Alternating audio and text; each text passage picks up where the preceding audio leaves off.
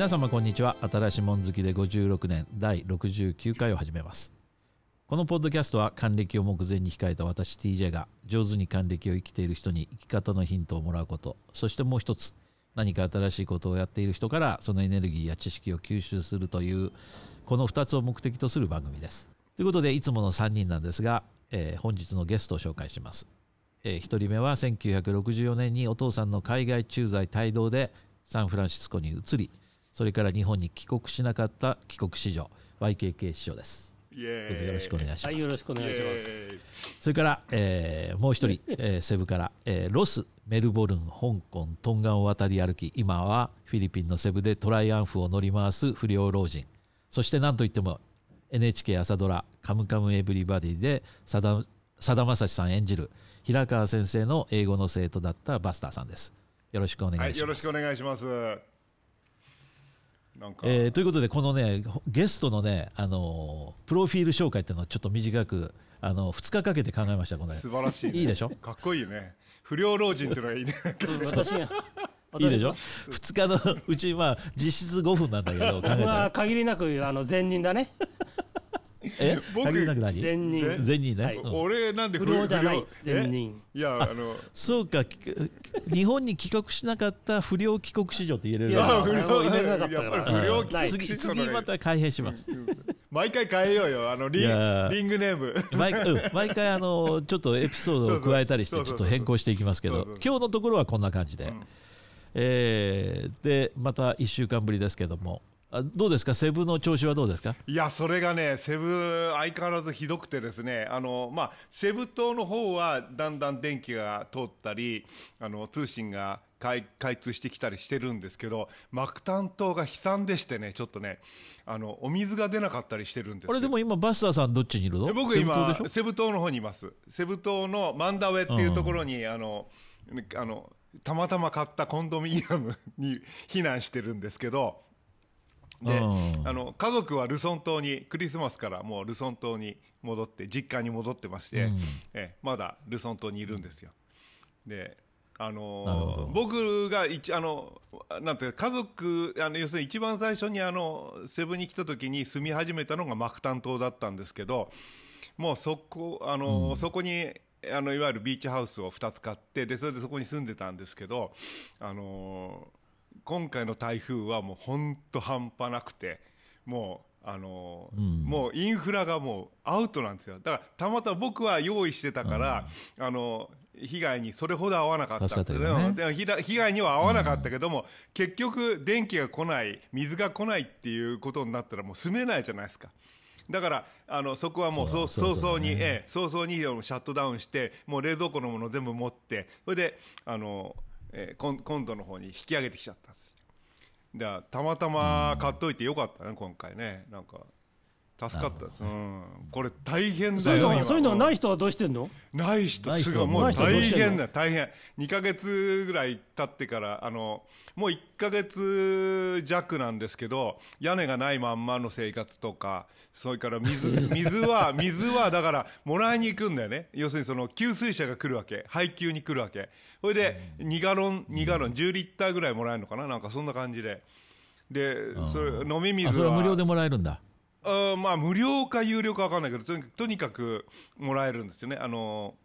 うん。とあのまあいろんなところから支援物資が届いてるんででそういうのをわ分けたりなんかするんですけど、あのーまあこれねちょっとねあのうがった見方するとあの政府の高官の持ち物が優先して電気が来たりなんかしててちょっと不公平感があるんだよね。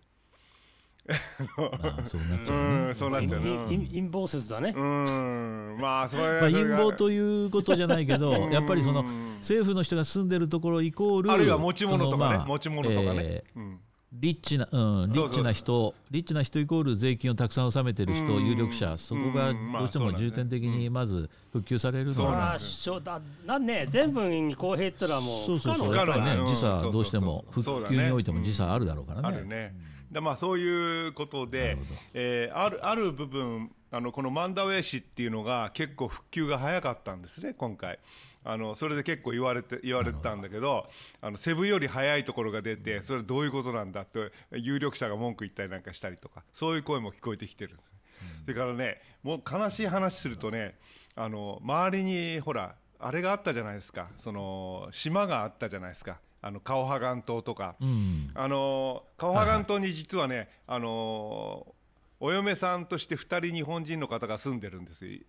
でしあのその方、一人あの吉江さんという方あのフィリピンの人と結婚されてその島にあの住んでる人がいるんですけど、まあ、ツイッターやなんかであの連絡取り合ったりなんかして僕はたまたまあの、えーっとあのドローン飛ばしに行った時にその方が島にあの入島した日だったような気がするんですよね。あのかすごいであのウェディングやってて。それであの、まあ、そこら辺ドローン飛ばしながらあ誰か結婚したんだなって言ったらその日本人の方が結婚されてたっていう。その方が、要するにその顔ハガンもうもう景色変わっちゃったわけですよね。全てが吹き飛んだわけですよね。それでまあ当然もうその通信もダメもう何もできないわけですよ。それであのやっとその通信が通ってそのあのフェイスブックにのそのなんですかねあのフェイスブックにあの私生きてます的なそのあれがあのなんていうのかなポストされたわけですよ。それがね一昨日ぐらいかな、もうね本当にあの娘が無事だったみたいな感情を持ちましたね。なるほどね。うん、すごかった。今回あそうよかは、ったね。うん今回はだからいやしかし大変だ。いや今回のこれはねちょっとあの1年ぐらいかかるかもわかんない。本当の本当に。だからいやだから前回僕が言ったけどうんいまだ今日もまだうんあのまだダメだ。ビデオが通じないですからうん、ねビデオもダメだしなかなか大変だね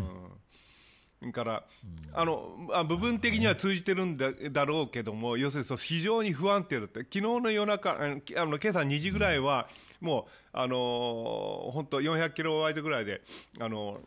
出てたんで、速度が出てたんで、あこれはいけるかなと思ったのね、で今朝8時ぐらいからまた通信が止まって、電気は来てます、今。電気はあのーずーっと、ええもう、え2日ぐらい止まらないで来てますね。だから電気はもう徐々に回復してきてると思うんですけど、うん、まあそんなそんな中、えーでもオートバイに乗って夜な夜な走り回ってるっていう その不良老人であいいややってましてですね、うん。でさっきほらあのガソリンはガスガソリンはいいの？大丈夫？ガソリンはねあのもうあの並ばないでもあの入れられるようになったんですよ、うん。うん、だからこれほっとしてるそれよかったね。うん。うん。それでいつも満タンにでも癖でねもう怖いからいつもあの満タンにするっていう癖がついちゃった。ででやっぱり写真一緒に撮るとねみんなほらあの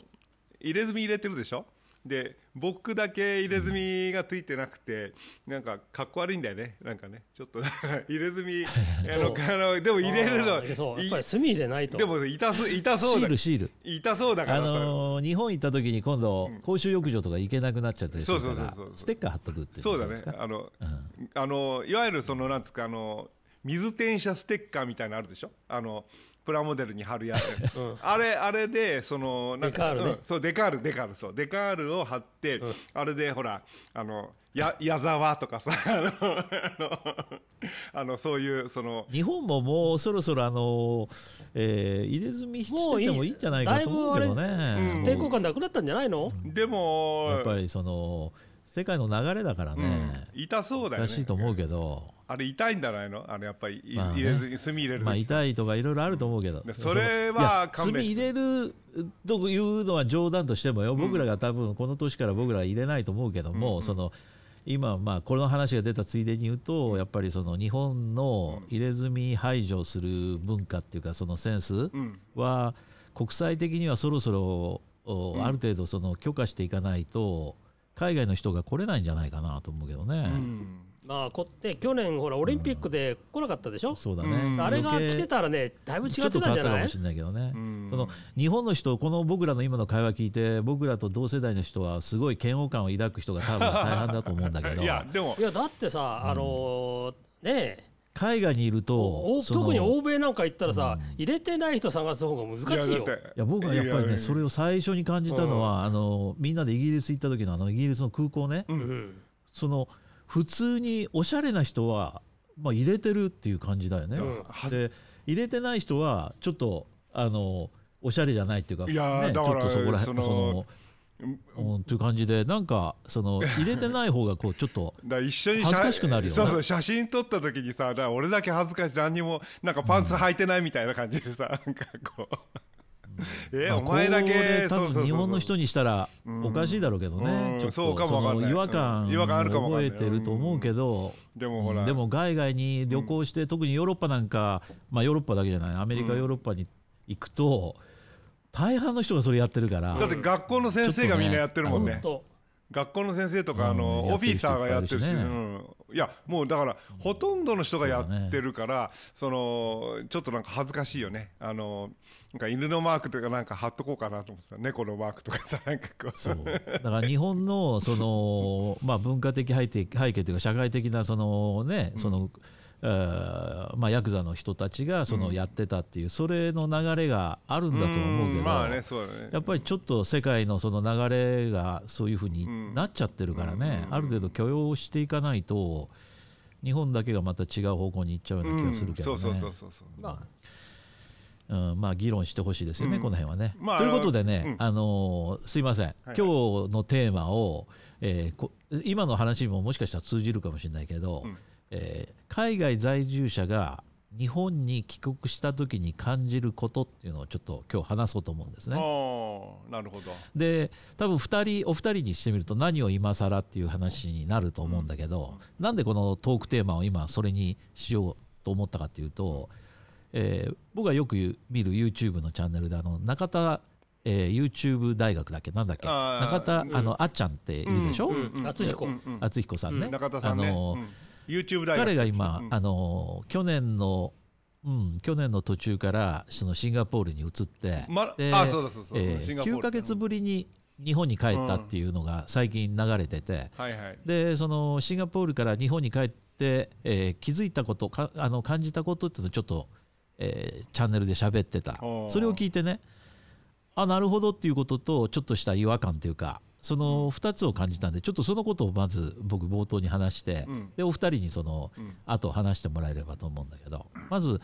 彼が日本に帰った時に2つ、えー大きく気づきましたっていうふうに言ったのね。うん。1つ目はあの食べ物が美味しいっていうことね。うん。でその意味っていうのはその日本食が美味しいとかそういうあのそういうことではなくて例えばバーガーキングに行ったとでバーガーキングのバーガーキングを食べてもあこ日本のやつはちょっと違ってその日本のやつがいいなと思ったってそういう趣旨だったと思うのね。うんでそれは多分僕自身もそうだし師匠やそれから、えーバスターさんも同じように感じると思うけどこっちでマクドナルド食べても日本のマクドナルドの方が方がなんか見た目も綺麗だしうん。食べてもなんかちょっと美味しいようなチキンナゲットだってちょっと違うみたいなそういうことが感じることあると思うんでそういうふうに、まあ、中田さんは言っててあ日本は食べ物美味しいなっていうことをまず一つ目言ってた。うんでもう一つはね日本の人の対応が丁寧優しいっていうか丁寧っていうふうに言ってたのね。うんであの、まあ、今回コロナの水際対策って当然あるわけだから日本に戻った時に、まあ、経験したことない水際対策に彼は突入するわけですよね。日本のその、えー税関のあの、うん。ぶあの空港入国空港に入ったところからね。うん。そうすると、あこちらです、今日こういうふうにきあの、えー記入してください、えーで次はここにこうしてください、あちらに行ってください。っていう、その対応が非常に丁寧だと。いう、そういうことを感じたっていうふうに、まあ、言ってたわけですよね。で、えーそこはすごくいいことなんだけど、彼もそこでさらに言ってたのは、そのえーレストランでもどこでもその丁寧なんだけど丁寧なのと同時にそこで働く大変さっていうのをまあ彼は感じたっていうようなことをまあ言ってたんですね。うんでこのまあ2つあるんだけどその食べ物っていうのは多分あの日本に行った旅行者だってそうだし海外在住者だってそうだしみんなが感じるところだから今日はその話はちょっとやめといて、帰国した時にその日本人の丁寧さ優しさっていうものを感じるっていうその部分をちょっと突っ込みたいんだけどうんそれなぜかっていうと僕は逆にそれを聞いてああなるほどあっちゃんそこなんだねって僕は思ったの。うんそれなぜかというと僕はその次元は僕も香港に来て今29年かな？28年か9年になるんだけど23年目に帰った時にそう思いましたと。うん。あるいはその香港に来た時に香港の人たちのあまりのそのつっけんどんというかその対応の悪さに辟易とするというか嫌気がさす。それはあったと。うん。ところが10年を過ぎると今度日本の対応が嫌になっちゃったっていうことがあるわけ。あるある、うん、あるね、つまりその丁寧さがうん。そのもういいよ。そのっていうのはえーこのその感覚を僕今日は話したいのね。中田さん今あなたはそれ分かりますと。ツボにはまうん、ったよ、でも僕ら、うん、もっと長く住むとそのそれが嫌になっちゃうってことあんのよってことを僕はそのその時に思ったのね。うん。で多分、えーそれはお二人にはもう僕より長く住んでるお二人にはもっと分かってもらえると思うんだけど、まあ、これただ香港だからっていうこともあるかもしれないんだけどだからその全ての国にあの共通してっていうことではないと思うんだけどそのそういうことがあるかなと思うのね。でこれねこれを話す時に僕一つねその自分の中であのトランプ事件っていうのがあったのねあのアメリカのトランプ大統領ではなくてトランプ事件っていうのがあって何かっていうとねいつもその日本に帰る時ずっと昔からキャセイ航空っていうのに乗ってたわけですよね。でキャセイに乗ってでその乗るとねあの、まあ、家族で行く時には息子がその頃まあトランプで遊ぶっていうのをよくやってたからその飛行機の中で、えーそのススチュワーデスの人にあまあスチュワーデスって今言わないの？キャビンクルーかな、クルーの人に「あすいませんあのトランプもらえますか?」って言ったらキャセイで乗ってった時にすぐにパッと持ってきてくれたのね、あどうぞっていう感じで。である時ね何かのあ都合で JAL に乗ったんですよ。うん。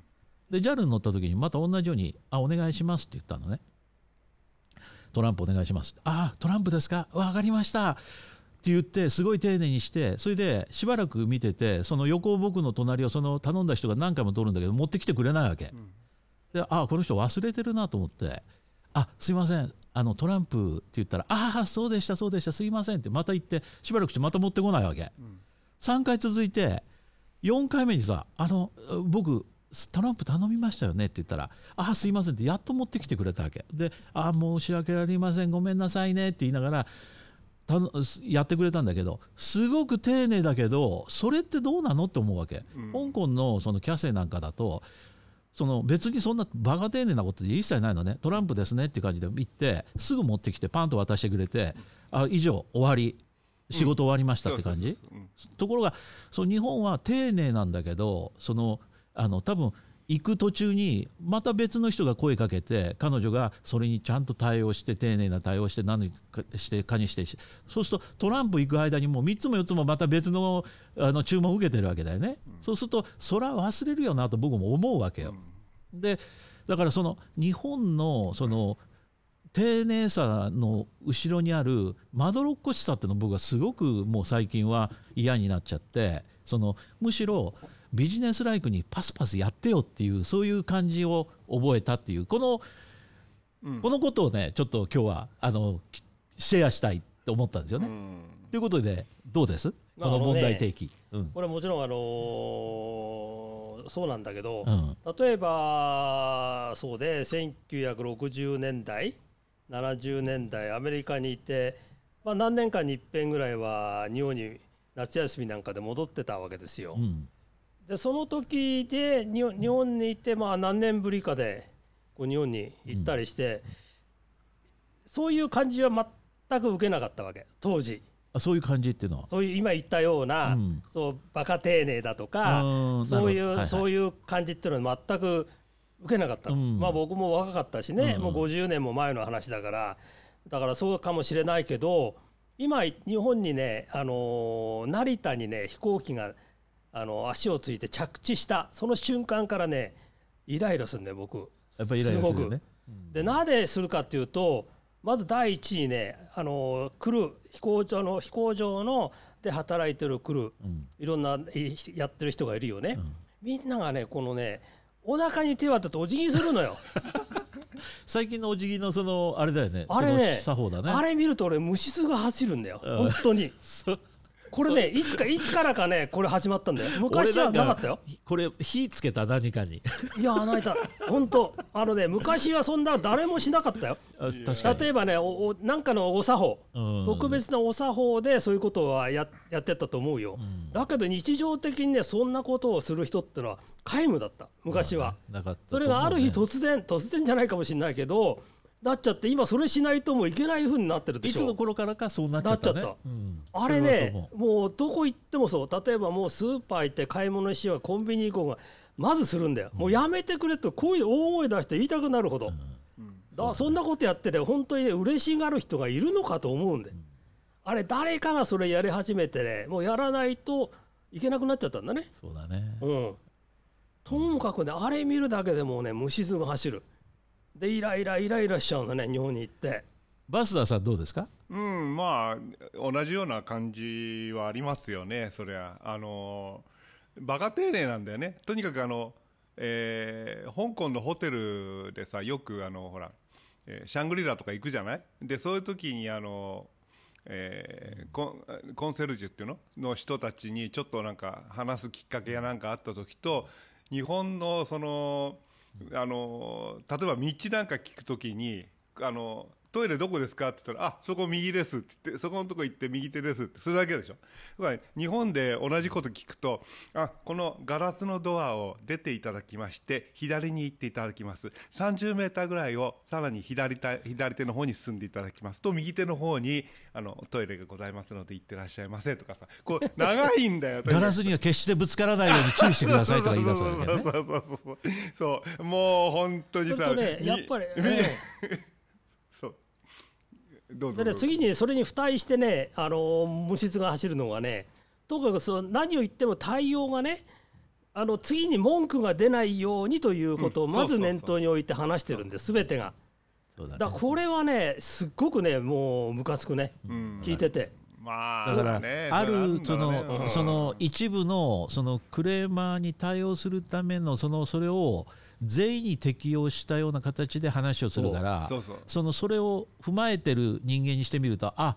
それって文句言わないように前もって釘刺したのねっていうそのすごくその嫌な残念な対応に感じてしまうことはあるね。だからやっぱ神様あのお客様は神様ってねあれ、南春はそそういう意味で言ったんじゃないと本人も言ってるけどこの言葉がねおかしく伝わっちゃってんだね。だからお客様であろうがそれを例えばお金を払う側もらう方対等でしょ基本的には。だねね、なんかのサービスをなりをじゅあのこう受けるためにお金を払ってるわけです。だから向こうだってそれをさ提供するってその対価としてお金をもらってるわけだから、お互い対等でどっちが偉いどっちが偉くないじゃないと思うんだよね。これがねだ間違ってるよ。まあ、店舗サイドっていうか、うん。そのサービスを提供する側だってお客さんを選ぶ権利はあるだろうし拒否する権利だっうて本来あるべきだからね。一方的にその俺は客だぞっていうのはそのやめるべきだと思うけどその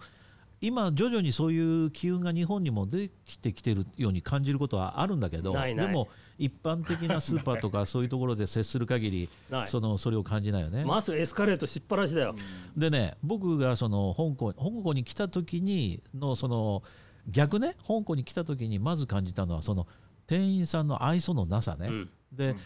あの日本の人はもしかしたらあの海外香港に来て香港のその一番良くないとこってよく日本でも紹介されたりするからそれをあの経験したことがあるかもしれないけど例えばお店に入った時にあの洋服屋さんに入ろうが何しようがまず店員さんがレジの横で飯食ってるっていうのは もうい一普通に般的で。ある今だってそれはある、であの僕と目があっても構わず食ってる、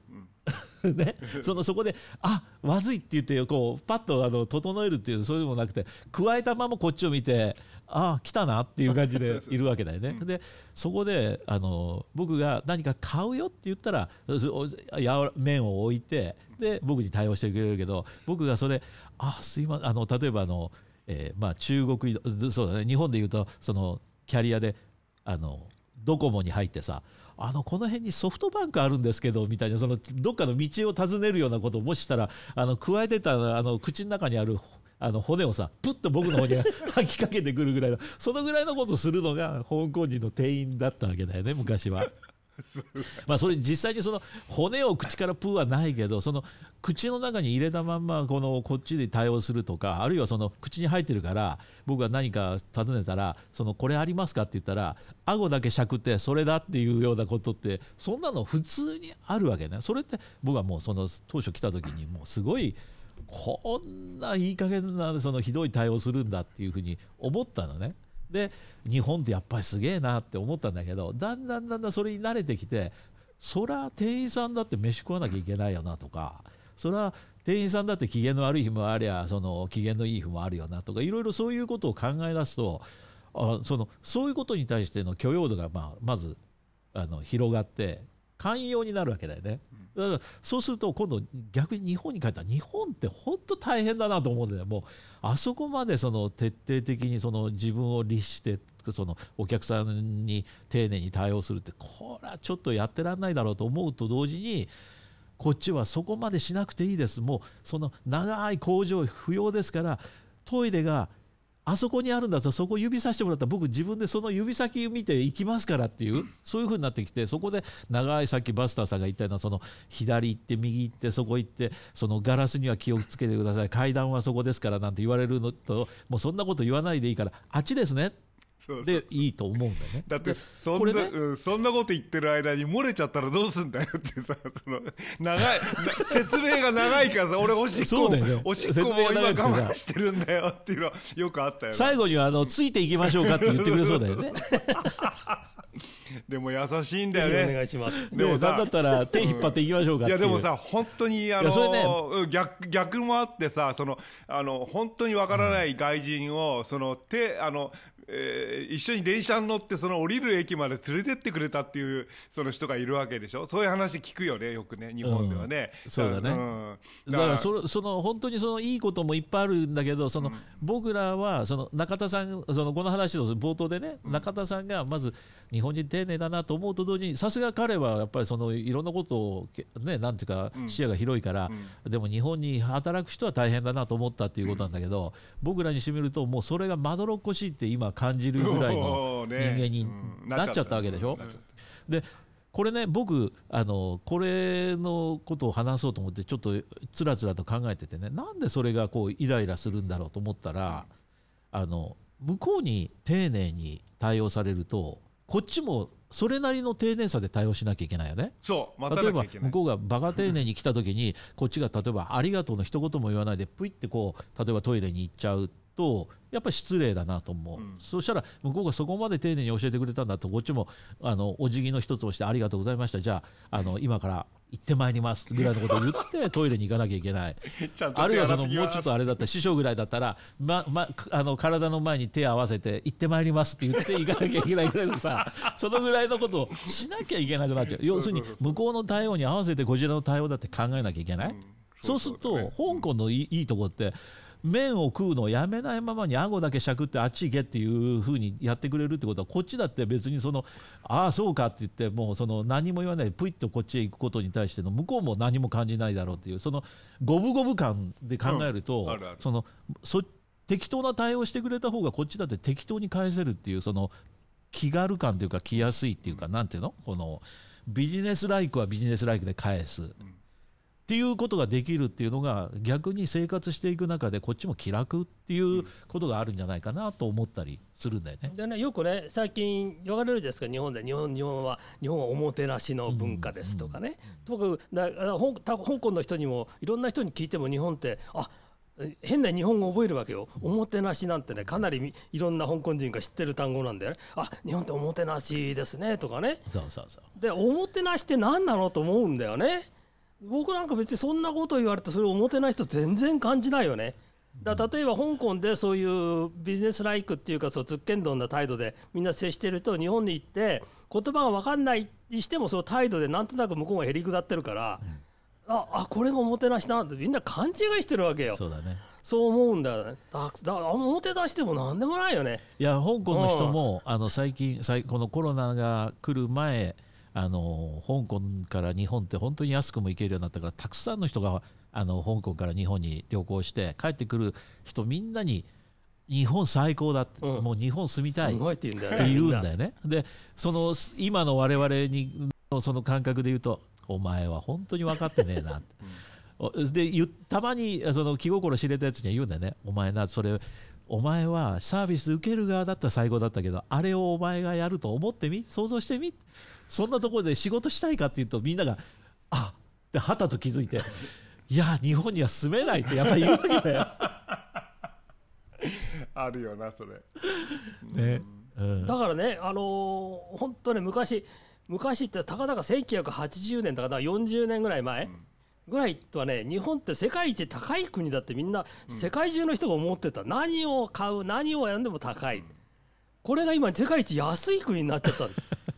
だから日本っていいって。いやー。これのねやっぱ差をねまあ本当日本人の日本の人はねよく考えてほしいんだよ。どうしてそうなったのかっていうことをね。これ、あのさ、まあ、今ここへうん来てまた、はい。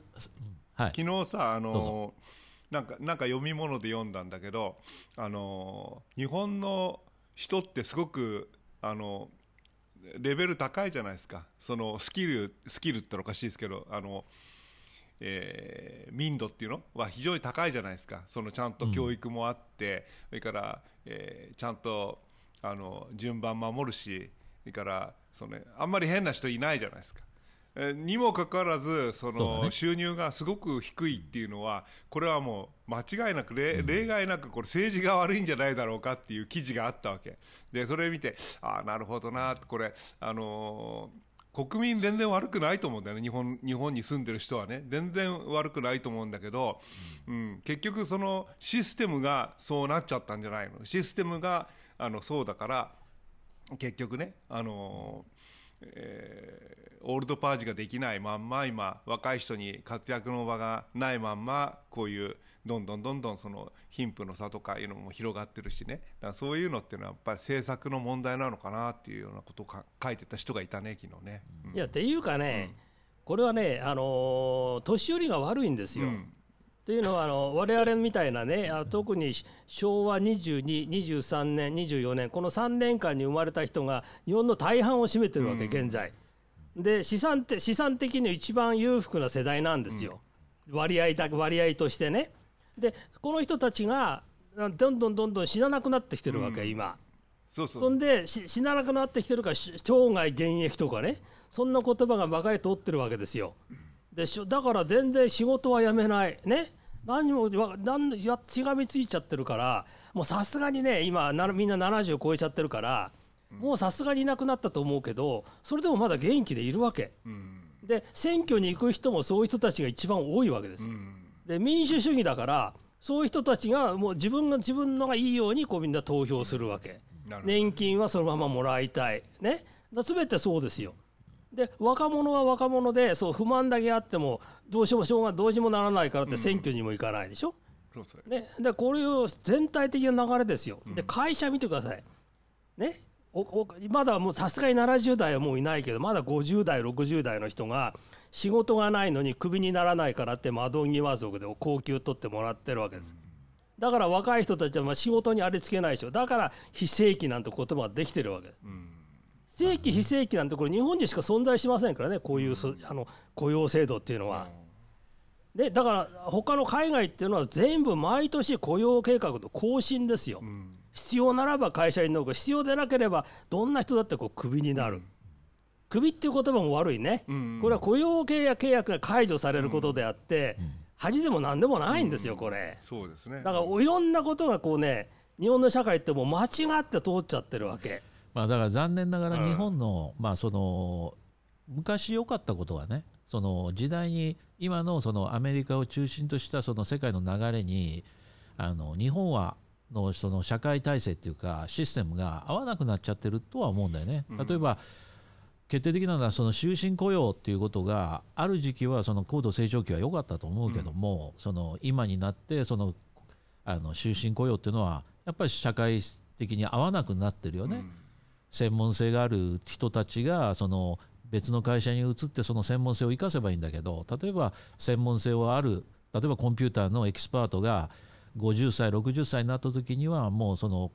えーコンピューターのエキスパートなのにもかかわらずそのマネジメントサイドに行かなきゃいけない、うん。あるいは会社の偉い人になってしまう、うん。そしたらその人はコンピューターのことしたいのにマネジメントに行ったって何のあの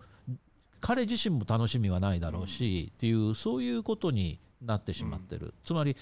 日本の昔、まあ、松下幸之助さんが悪いのか分かんないけどその終身雇用っていうその制度自体が今あの制度疲労っていうかね制度があの日本今のその世の中世界のレ流れとはマッチしなくなっちゃってる気がするよね。それと僕はその、まあ、今その師匠が言ったけどそれの前にとにかく円安政策っていうことがこの決定的だと思うんだよね。今の話もうんこれ円が80円1ドル80円だとしたら別にその日本人の給料安くないわけよ。そうだね。今うん。116円にな なってるわけね、この間まで2、3日前まで117円到着あのついちゃうんじゃないかってぐらいだったよね。うん。でその世の中の流れ見ても、まあ、あんまり世の中のこと言いたくないけどさ、この見てても、アメリカはもうそのフルに商業活動再開して、かあのコロナのオミクロンもう勢力どんどんやって、コロナの患者もどんどん増えてるけど、いまだに国に入るのは自由に入れる、うん。日本はもう、えー外国人は入れませんって、この、ね、岸田さんが言っちゃったりして、問題になってるけどさ、日本はもうすそのコロナを入れないためだったら経済活動を止めますよってぐらいの勢いでやってるわけでしょ、うん。それに対してアメリカはもうコロナ、えー来るけどもこれはもう風邪程度のことだからもうあの経済活動再開ぶん回そうよっていう話をしてて、そして今何が起こってるかって言ったらアメリカなんかもう今この去年の終わりからインフレが7%だって言ってんだよ、うんすごいよね。7%でインフレだよ、日本がもう20年間そのデフレで苦しんでて このこんだけ金吸ってもいまだにそのデフレから脱却できないって言ってる時にアメリカもう7%のインフレ金利をもう今から上げます、うん。そら米ドル強くなるよね金利上がるんだから。日本はもうどうなっちゃうだかこれはねやっぱり雇用こう一つは雇用制度があるわけですよ。ね、だってクビにできないんだから経済環境を理由にして。だね。だからみんな非正規なんて言葉が生まれて、パあのこうあの何？なんだっけ？あの派遣。だけどね。派遣社員に埋まっちゃうわけですよ企業が。それとなぜかというと簡単に首切れるかく首切るっていうのはその雇用計画を打ち切らないんだから、だから会社に残るのは年寄りで役に立たない人ばっかり高級取りで残っちゃう、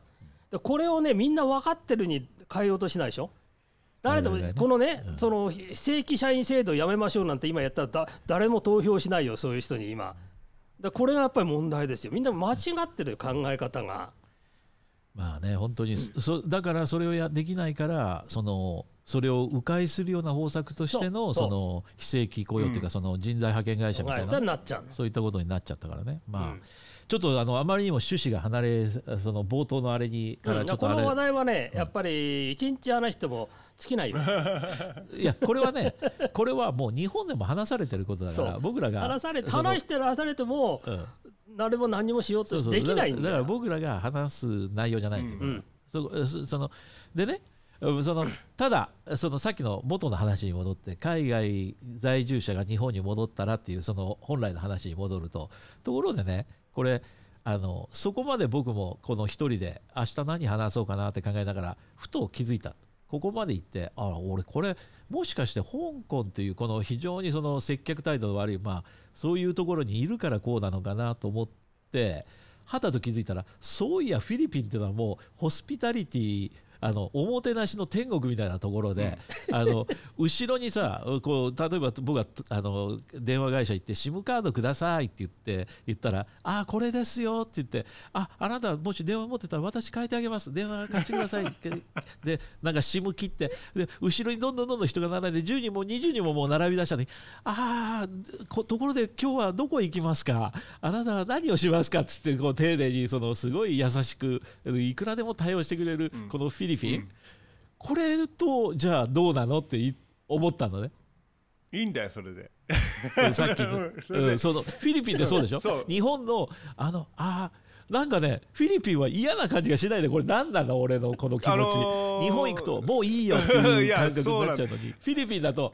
この人たち心の底からやってるなっていうそこが違うような気があするんだよ。の、まあのマクドナルドに行った日覚えてる？あの TJ と一緒に車に乗ってさ、マクドナルド行ったじゃない？あのドローン飛ばしに来た時にあの時にあのほら僕うん運転してて、うん。であの飼い犬のキビちゃんを一緒に連れてて、いやあれそしたらマあれ？ススタバじゃなかったっけ？いやスタバじゃなくてマクドナルドです。でマクドナルドのそのなんていうのあのドライブスルーであの注文したらは早く来る。あ What is the name? そうそう。そうそうキビだっておキビってはい、言ってね。キビってもうその後ろにもう後ろに車車が並んでんの並んでんのにさ「はあ so cute」ってさもうすごくそのなんていうのかなうちの犬にまでおばおべっか使ってくれて。それででそれで笑っていくっていう。まあそれがここのスタイルだからね。だからすごいいいよね、そのフィリピン行くとそれが全然嫌じゃないし。それで後ろの人もさ笑ってんそれで苦虫噛みつぶしてじゃなくて笑ってわあいいなあのワンちゃんいるじゃんって。ワンちゃんいるじゃんとか自分の番だったらさっきの犬の名前なんだってぐらいのこと 聞きそうだからさそれは全員でそれを許容してね。そうそうで国民性だよね。楽しんでるんだよ。だからそれでいいんだよ。だから日本はちょっとなんかどっかでちょっとねじれてる気がするよねここでね、いやあのというね。昨日さ、昨日ね、あのはい。オートバイ乗って、あのあのまあ、ぐいろんなとこ回って写真撮ってて、ほいで、あのなんですかね、えーレストランでちょっと、あまあ、スナックみたいなの食べて、で9時までだったんですよ、で9時でレストラン、しゃあのもうあの電気消しますけどいいですかってあの僕らに聞きに来たわけ。ほいで「あいいよいいよ」ってあのああのこっちに明かりがあるからあのもう、えーレストランの電気消しちゃってもいいですよって言って。そしたらその人があのえーまあ、僕らの会話の中に入ってきて「ああのバイクおたくらのバイクですか」っつったらそしたらそのさ「ちょっとお前俺たちの写真撮ってくんないか」って言ってそれから15分ぐらい その あの写真撮ってもらってさ「いやもうこれもうちょっとこので上の方から」とか言ってさでレストランの人レストランから椅子持ってきてその上に乗って写真撮ってくれたりだけどそれくらいやってくれる。本人も楽しんでるの？本人も楽しんでる。ね本人も楽しんでる。うん。でああそうそう。なんだよ。違うんだよそう。そうそうそのもうすごい生活自体ね結構大変だと思う家帰ったらまたその台風で壊れた家で屋根がないところで寝てるにもかかわらずそれやってくれるんだよね。でそれをまあだから生活の一部として楽しんでるっていうのはある。一部なんだよ。うん。そのほんそれをあの何その接客っていうかその対応を受けた時にあのあ心の底から言ってくれてるいなやだからそフィリピンとかでいるとそこが決定的な違いなんだよ。日本はやっぱりコマーシャルだだうん日本はだからコマーシャルで言わなきゃいけないっていうマニュアルに従って言ってるわけだところがフィリピンは違うんだもう日本日本帰ってね、いいよどうぞ、うん、あのいやだからフィリピンっていうのはほらマニュアルとかなくてそのその人のパーソナリティであの来るからその嫌悪感がないんじゃないのかな、うんうんでね日本帰ってね、あのに日本の友人とかいろんな人に僕もこの話するわけですよ。でねあれ見てねあのコンビニ行ってお辞儀されて「あれお前ねあれ見てね気持ちいい?」って聞聞く何みんなに聞くわけ僕。本当ねいや気持ち悪いよね。だけどやらないとやらないで腹立つよこう言うんだよ。うん、だからこれここれがねだからスタンダードがこうそこに行っちゃってんだよねもう。うんなるほどそれが当たり前になっちゃっててだからやめられないんですよ。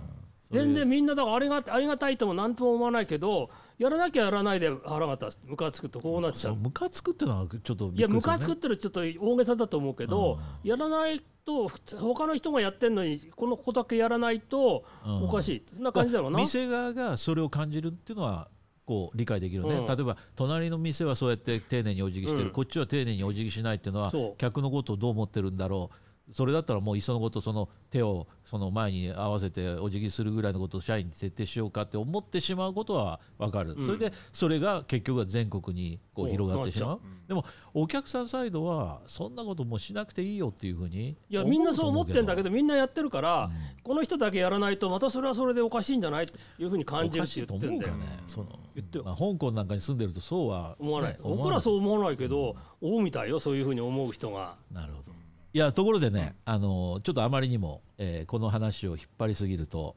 えーあれなんだけど、まあ、ぜひねそのコメントで我々お前ら間違ってるよなのおかそれとも私もそう思うなのかその辺もしあったら教えてほしいんだけどところでね前回あの1月最初あその今年最初のあれで、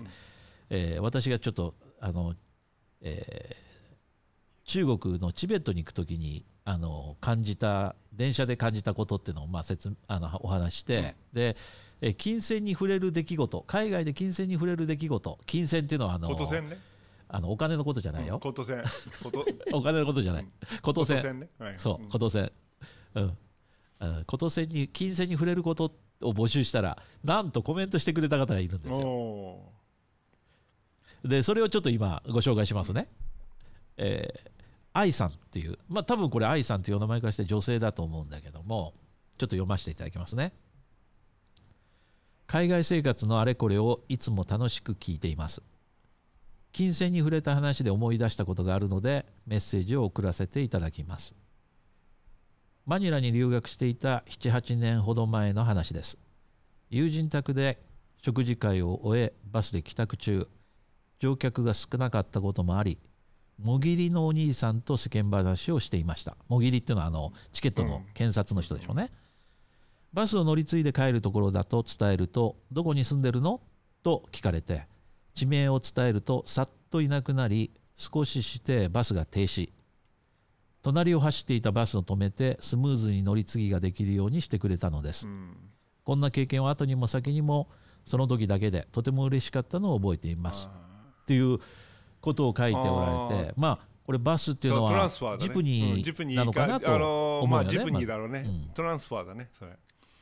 ジプニートランスファーだね。のねうん。その乗り合いのまあバスっていうかあれだと思うんだけどそこでまあそうやってその現地の人が優しく対応してくれたってことだと思うんだよね。まあフィリピンだと本当にこのそういうなんていうの臨機応変さっていうかあるある。はすごいある。よくあるよね感じるしね。送ってくれるかもわかんない。その人綺麗だったらさあの家まで送ってくれる いやだってそれはそれで怖いよ。それはそれで怖い。やそれはこ怖いっていう見方もあるけどその本当にその、うん。なんていうのかなそのあの下心なくなくてそういう人いるよ。あの結構、ね。うん結構いるよ。いっぱいいる、うんそのあのフィリピンはそれを経験することが多い。よ、うん、すごいよね、うん。本当ね。あだ日本でも、例えばお財布を落としたけども戻ってきましたとかね。いろんなそいい話いっぱいあると思うんだけど、うん、フィリピンにもまたこれいっぱいあるんだよね。フィリピンはニュースになるよ、この間、あのなんか2万 US ドルが入った あのお財布を届けましたっていう、すごくあのあのなんですかね、あのう。貧しい人なんだけど、それが届あの届けたっていうのが、あ届けましたっていうね。ええマニラ日報に載ってましたね、この間、なんかね、すごい話。2万 2万2万ドルもあったのを届けたらどこでもニュースになるよごめんね。2な万るし。2万ペソちょっかと待って。2万ペソだ。2万ドル2万ドルだよ2財布に入万ペソだ。2万すごいよ。2万ペソペソ。ペソペソ。あ2万ペソ。だから4びっくりした。万円ぐらいだと思うもう2万ペソだったらもう2万ペソだったらいいかなと思うな、まあね、2万ペソ帰ってきたらやっぱりいやそれで。5000ペソぐらい上げなきゃいけないよねこれね78年前の話ですって書いておられるんですよね。ねでそのフィリピンあのそのマニラの話だったから、うん。マニラのことをマニラに行ったっていうのも本当にあの二十数年前にマニラにちょくちょく行ってた時のことを思い出して、うん。その頃ってマニラに深深夜っていうか夜便で着くっていうのは絶対僕やらなかったと思い出したのね。あのマニラのよあのし夜の空港って本当危なくて。そうそうそうそう怖かったね。タクシーとかね。怖かったんだよね、うん。もうそのタクシーに乗るのも怖いし空港を一歩出ると本当に危ないっていうことであのできるだけお昼に着くように。ところが途中からもうバスターさんがセブンに拠点を作ってくれたおかげでセブンしか行かないからさ、うんまあでも あのほら直行便でセブン行くからさ。アンヘルスあのなんていうのクラークにあのすごく安く来れるじゃん、うん。香港からはさ。だからクラークで待クち合わせするっていうのはまで行くとね。すごくいいよね別に、うん、うん。そうそうでさそれを考えてたらさ思い出したのがあの新宿ラーメンってあった！れバスターさんと一緒に行ったことありましたっけ？あったあったあったマニラ、マニラ。うん食べに行った。マニラのうん。マカティに。マカティそうそうそう。そう。美味しかった。なんか。美味しかった。でもさあのあの頃にまたそのマカティの新宿ラーメン美味しいよってこう言うとそのあの日本から行った人にあんなラーメンがうまいってお前らどんな舌してんだってされるんだよね。それがうまく感じ違るうんだと。それがうまく感じるような環境なんだよ。そうそうそう。その他に何もない日本食がないところでその新宿ラーメンを食う時のうまさであってあのね飽食の日本でこの新宿ラーメンがその三等価に勝てるとか俺そんなこと言ってるんじゃないんだよって このいやこの違いギャップに苦しい時それあの代だった。三等価うまいんだけどそこにないんだもんしょうがねえじゃんって新宿ラーメンはあるんだもそうなんだよ。そうそうそう。だからそれは。俺の下レベルはもう あの新宿ラーメンでもうマックスあのハッピーになれる下なのにさ日本の人にさあれうまいってお前どういう舌してんだって言われた時の俺の落ち込みをねいやまあだからその場その場でえまあいろいろなものがあるわけですよここにもね。そのあの breakfast ride って言って僕ら50キロ走ってあの卵焼きベーコンに白白白いご飯っていうその standard Filipino food があるんだけど それを食べるんだよね99ペソでさ180 200円ぐらいの料金で食べれるんだけど、うん、それがまあもう慣れてきてるくるともうそれでい いいかってなる。それがうまいっていうのはあるんだよね。そうそうまあうまいっていうかうん。まあそのそれそれで良くなってくるわけよ、うん、でまあそれそういう人にはね、俺はね、とにかく3年間そこで生活した後に、お前、今の言葉を言ってくれって言いたくなる。ただただね あのそのなんていうのかな味っていうことを言うとあの僕香港に来た当初その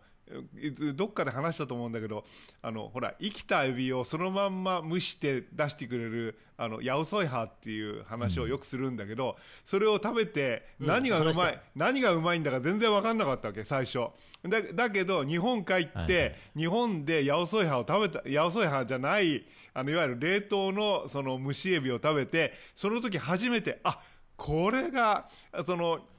そのいわゆる香港人があ日本のエビなんかうまくねえよってこうやっぱ香港のエビがうまいよって言ったのがその時点でやっと理解できたのね。だからあの今あの、TJ が言ったのはそれはある程度その、えー自分の舌がさそのそれに慣れるまでは美味しいと思っても、本当の美味しさっていうのが分かってるか分かってないかっていうのはそれはよくその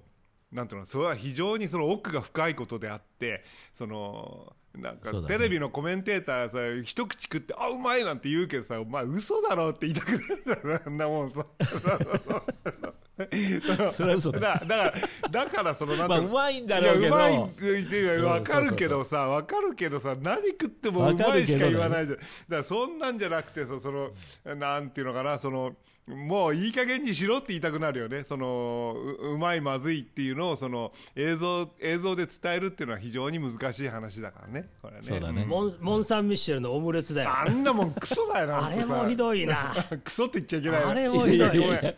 ごめんなさい。あれもひどい。あんなの。あれもね日本のね番組で何度紹介されてるか。いやいやいやいやいや、その都度うまいうまいってみんな食べてんだよあれを。あれ、うまいまずいの問題じゃないんだよ。あの、あそこで食うってことの喜びであって、だからうまいまずいで評価あしちゃいけない。の軽いだ軽井沢行く前の峠のてるけどね。峠の茶碗蒸し？あの茶碗蒸しじゃないや。あのそうそうそう。えー釜飯だ。釜飯。屋。釜飯とかね。うん、峠の釜飯をあそこで食わなきゃいけないってあるじゃない？なんかそういうあのそうそう。あれはあの鳥が入ってるから食べないからねもともと釜飯にはもう鳥マストだよ。トリマストだね、うん、そうそうそうそういう感じだねでね、次ね、うんはい次。あのこれいつまでも話してるとあの際限なく言っちゃうからちょっと次ね。また、えー別の。これはね次のやつはさっきのはあのそうそうあの皆さんのあのぜひお願いしたいのはあの必ずね YouTube で見てもその YouTube だったら概要欄にあのコメントを入れるためのフォームっていうかリンクがあってそこをクリックしてもらうとあの登録とか一切なくあの簡単に無記名でえー名前も明かさずに登録投投稿できるのでぜひそこを使ってください。それからポッドキャストで聞いてる人もあのポッドキャストのアプリのその、えーこの、ゆえーポッドキャストの説明欄から、えー行くと必ずあのリンクがあるんでそれをクリックしてぜひあの、えー金銭に触れることっていうのがあれば、ぜひ紹介してほしいです。それからね次はね今度はこれツイッターに登録あのコメントしてくださった人がいて、これに関してはねツイッターのハッシュタグでうんハッシュタグってわかります？しバスターさん。あのシャープですね。わかるでしょ皆さん。シはい。ャープ、うん、そう。そう。井桁みたいな僕でも知ってる。井上さんの「いい」みたいなやジェンですね。あの 中国で言うとジェンです。ジェン。ジェン そのジェンあのジェンじゃないつハッシュタグハッシュタグの後に新しいもん好きで56年って書いてもらうと必ず私はそのハッシュタグ毎日チェックしてますから1時間ごとにチェックして今日もないなと思って悲しみながら見てますけどもある時コメントをしてくれた人がいるんですね。うん。その人は健三さんという方なんですけどあのあのヨーロッパでもってすごい有名なあのファッションデザイナーの方ですねそうあの健三さんと同じスペルなんだけど多分その方はこの間亡くなりましたねあーもうね健三さん。亡くなりになねった。ああのそうですか。なった。そうあの方はあの姫路出身ですから、うん。私のあのあの地元の大先輩と言えなくもないっていうね。まあ、それはちょっと置いときましてて。その健三さんが、ははい。えー去年の、ね、末にこれコメントしてくださってその頃我々がよく見てたあのいあのコメントしたあのビートたけしの、えー浅草キッドに絡んで、その晴天につけ晴天をつくかうん。の,、あの老け役の、えー渋沢栄一ですか？渋沢栄一のね、うん。あのあれとかビートたけしの老け役のあれとか、うん。そういう話をした回に対してのコメントなんですけども、えーちょっと紹介しますね。ドラマの老け役の件は全く同感で晴天では後半の役者を変えた方が良かったと思うくらい若すぎて演技もいまいち、えーところが同じ老けメイクでも大島優子にはびっくり。かなだかなりのリアリティと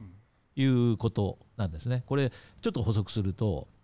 あの渋沢栄一さんのあの半生あ半生というかほぼ人生をあのやった NHK のその、うん大河ドラマ,、えードラマの,、あの 5, 歳5歳の人が、えー大島優子さんっていう。うん、まあ、昔なんだっけ、えー AKB だか AKB48 あのなんなんかそういうかなんかそそのちょっと僕もそのあのそこら辺ちょっとあやふやなんだけどそこの大島優子さんっていう有名なあの女優さん女優さん元そのねそそううそうそうそういう人ね。AKB48 ので今は女48の人ね、その人が老け役をあのやった時はリアリティがありましたよっていうことでこれはあの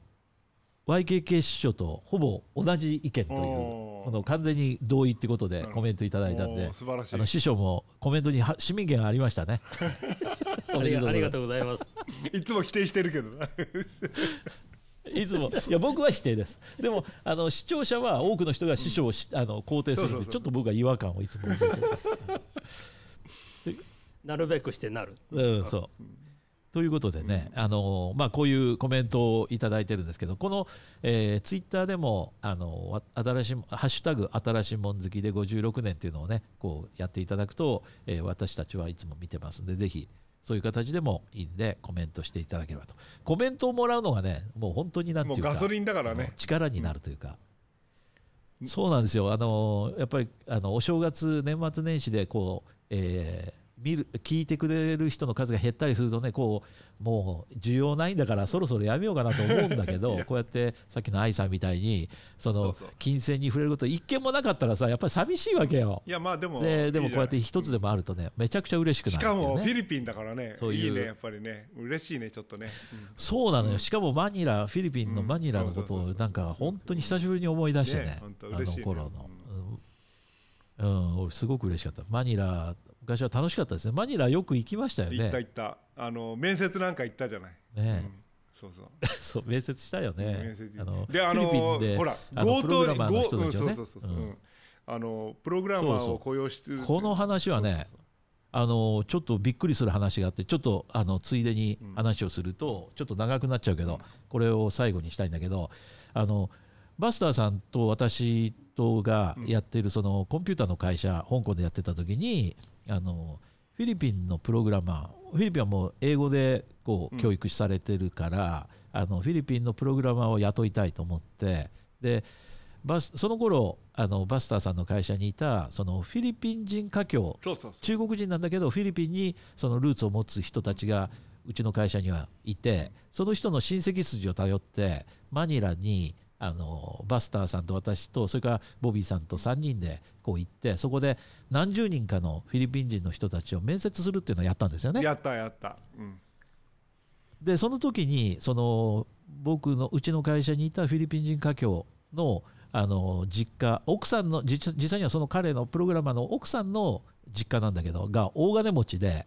そうそうそのフィリピンでまあ財を成していて、まその親戚もみんなお金持ち。成功した人。たちだった、うんで僕らはそこにあの止めていただいて、えープログラマーの面接を、え2日にわたってこそううやったんだよね。でそうすると1日目は普通にあの食事をいただいてで2日目にその奥さんのお兄さんだかが今日はうちがそのあなたたちを歓迎しますよって言ってそのレストランに行きましょうって言ってこう招待してくれる。であと、えー10分ほどで着きますからっていう電話を最後にそ連絡が途絶えたんですね。であれ？と思って1時間経ってもないからこれはさすがにおかしいだろうってみんながやきもきしてたら電話がかかってきて今く警察にいると。でそのあなたたちがいる家に車であと10分というところでホールドアップの強盗にあってで車は取られうん、電話も着ていた洋服クレジットカード全部身ぐるみ剥がれて全部取られて今警察からようやく出たところなんだっていうのを言われてその親戚の人たちはみんなそっちへ行って我々その、まあ、部外者の我々3人はそこにポツンと置かれてねっていうそういうそのマニラの最初の夜がそんな感じだったもんね、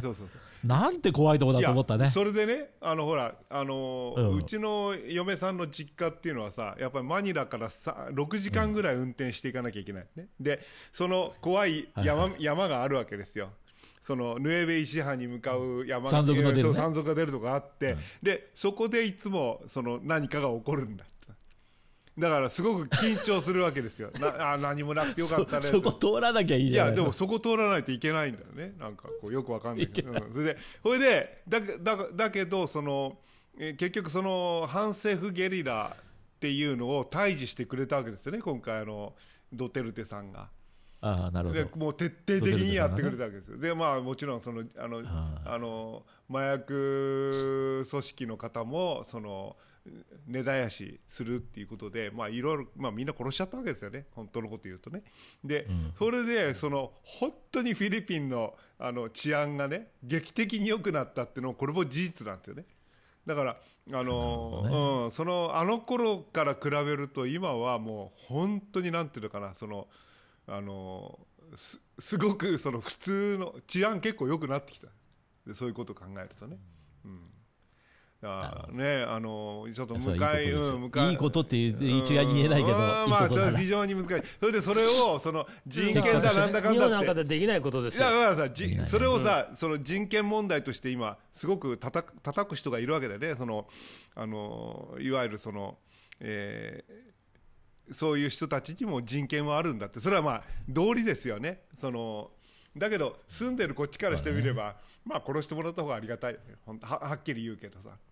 いやま俺あだからそのそういうこと言っちゃいけないね。まあ、どこの国にもあるその国ごとに違う、まあ、本当によく言われる内政干渉というかね。フ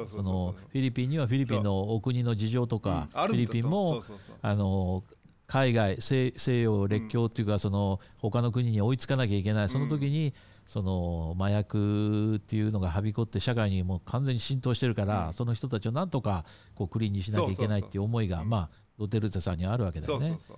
だから、うん。そこらそれら辺はもうを今目のそのアメリカの常識で語るのはやめてくれってこういうことうん、でもこれはこれケースは別にアメリカに歯向かってるわけでもなんでもなくて、だからアメリカも一言も文句を言わないということです。いやいやいやいやそれはあいのや言ってる言あのいや国連とかあれから言ってる言ってる、そのドテルテさんに対してはやっぱりちょっとやりすぎじゃないかっていうのは国際社会としてはやっぱりかなり来てると思うよ。言っ。てる言ってる。うんまあだからそのよその実情に合ったことをやらないと国っていうのはうまくいかないよってだから日本もそのそうなんだあのちゃんと自分の国が今どうなってるのかってその国の状況に合わせてうん何でもかんでもそのあのねアメリカの言うこと聞いてりゃいいっていう時代じゃないと思うんだよねもうね。その、うん。まあだからこれ語り出すとさきりがない。んだけどさっきのそのうん、そうフィリピンのことでも、その麻薬患者で麻薬の売人でっていう話したらそれはもう排除されても仕方ないだろうけど、でも親がそうで子供がその仕方なく使ってしまって、うん。その家の底にあるかまあらそうなっちゃって、それに救済の余地はないのかとか、うん。その細かくどんどんどんどんほ深く掘り下げていけばそれをそんなことそのそれも含めてその死刑だって言ったらそれはやりすぎだろうってこう深く見ればいくらだってそのいやもうあるあるねあるわけね。それはもうある。だから同情同情しないわけじゃないんだけどうん。同情しないわけじゃないんだけど。だからみみみね民主主義が浸透するとだんだんそういうこともできなくなってくるってことですよ。民。主主義のそまう。んあ、うん、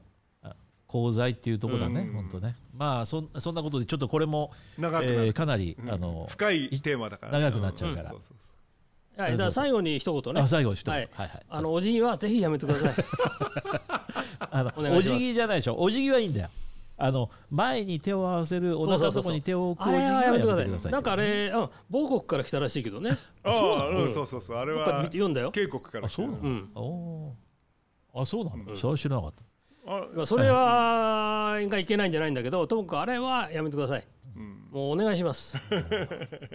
まあいやまあバスターさんなんか最後に。うん、そうだね、あのだからえーこういうその災被災地なんですけど、まあ、皆さんあの、そうは言うものの明るくやってますので、えご安心ください。そうですね。えうん。ありがとうございますまああのーえあの楽しんでください。はい。炭を入れてね。えそうね。炭入れどあのこのついつこれからの私の楽しみはいつ動画付きでこの、えー収録ができるまあね、来来週、来週、来週、来週はいけると思う。来週には、それをまうんた楽しみにしておきまあすのこのね、えー時間がね、その、えーその帯域が、あの取れる時間が若干こう、あの増えてるのも事実ですから、長くなりつつえーある、長くなりつつあるから。わかりました。まあ、あと1週間あれば、なんとかいくんじゃないかと期待してますので、えーよろしくお願いします。はい。はい。はい。ありがとうございます。じゃあ今日はあのお二人ありがとうございました、はい、どうも。ありがとうまございました。またよろしくお願いします。はい。じゃあまた